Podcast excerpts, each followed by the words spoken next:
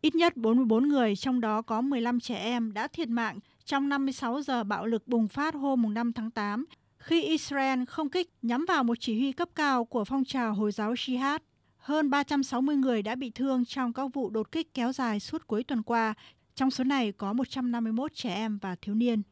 Một thực tế nghiệt ngã là khi xảy ra xung đột, hệ thống phòng không vòm sắt của Israel đã ngăn chặn được thiệt hại nghiêm trọng hoặc thương vong trên lãnh thổ của họ, nhưng không có biện pháp bảo vệ nào như vậy cho giải Gaza, vốn bị phong tỏa, nơi khoảng 2,3 triệu người sống trên giải đất rộng 365 km vuông.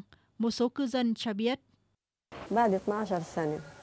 Làm sao tôi có thể sống sau khi mất con trai? Sau 12 năm kết hôn, tôi đã cầu nguyện rất nhiều và sau nhiều lần thụ tinh ống nghiệm, tôi mới có được đứa con này.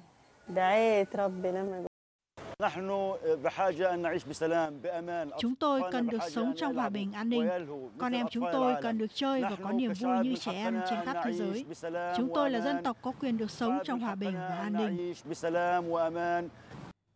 Theo Văn phòng Điều phối các vấn đề nhân đạo của Liên Hợp Quốc, ngoài thương vong, ít nhất 40 gia đình ở giải Gaza phải sơ tán do hậu quả của giao tranh và khoảng 650 căn nhà bị hư hại.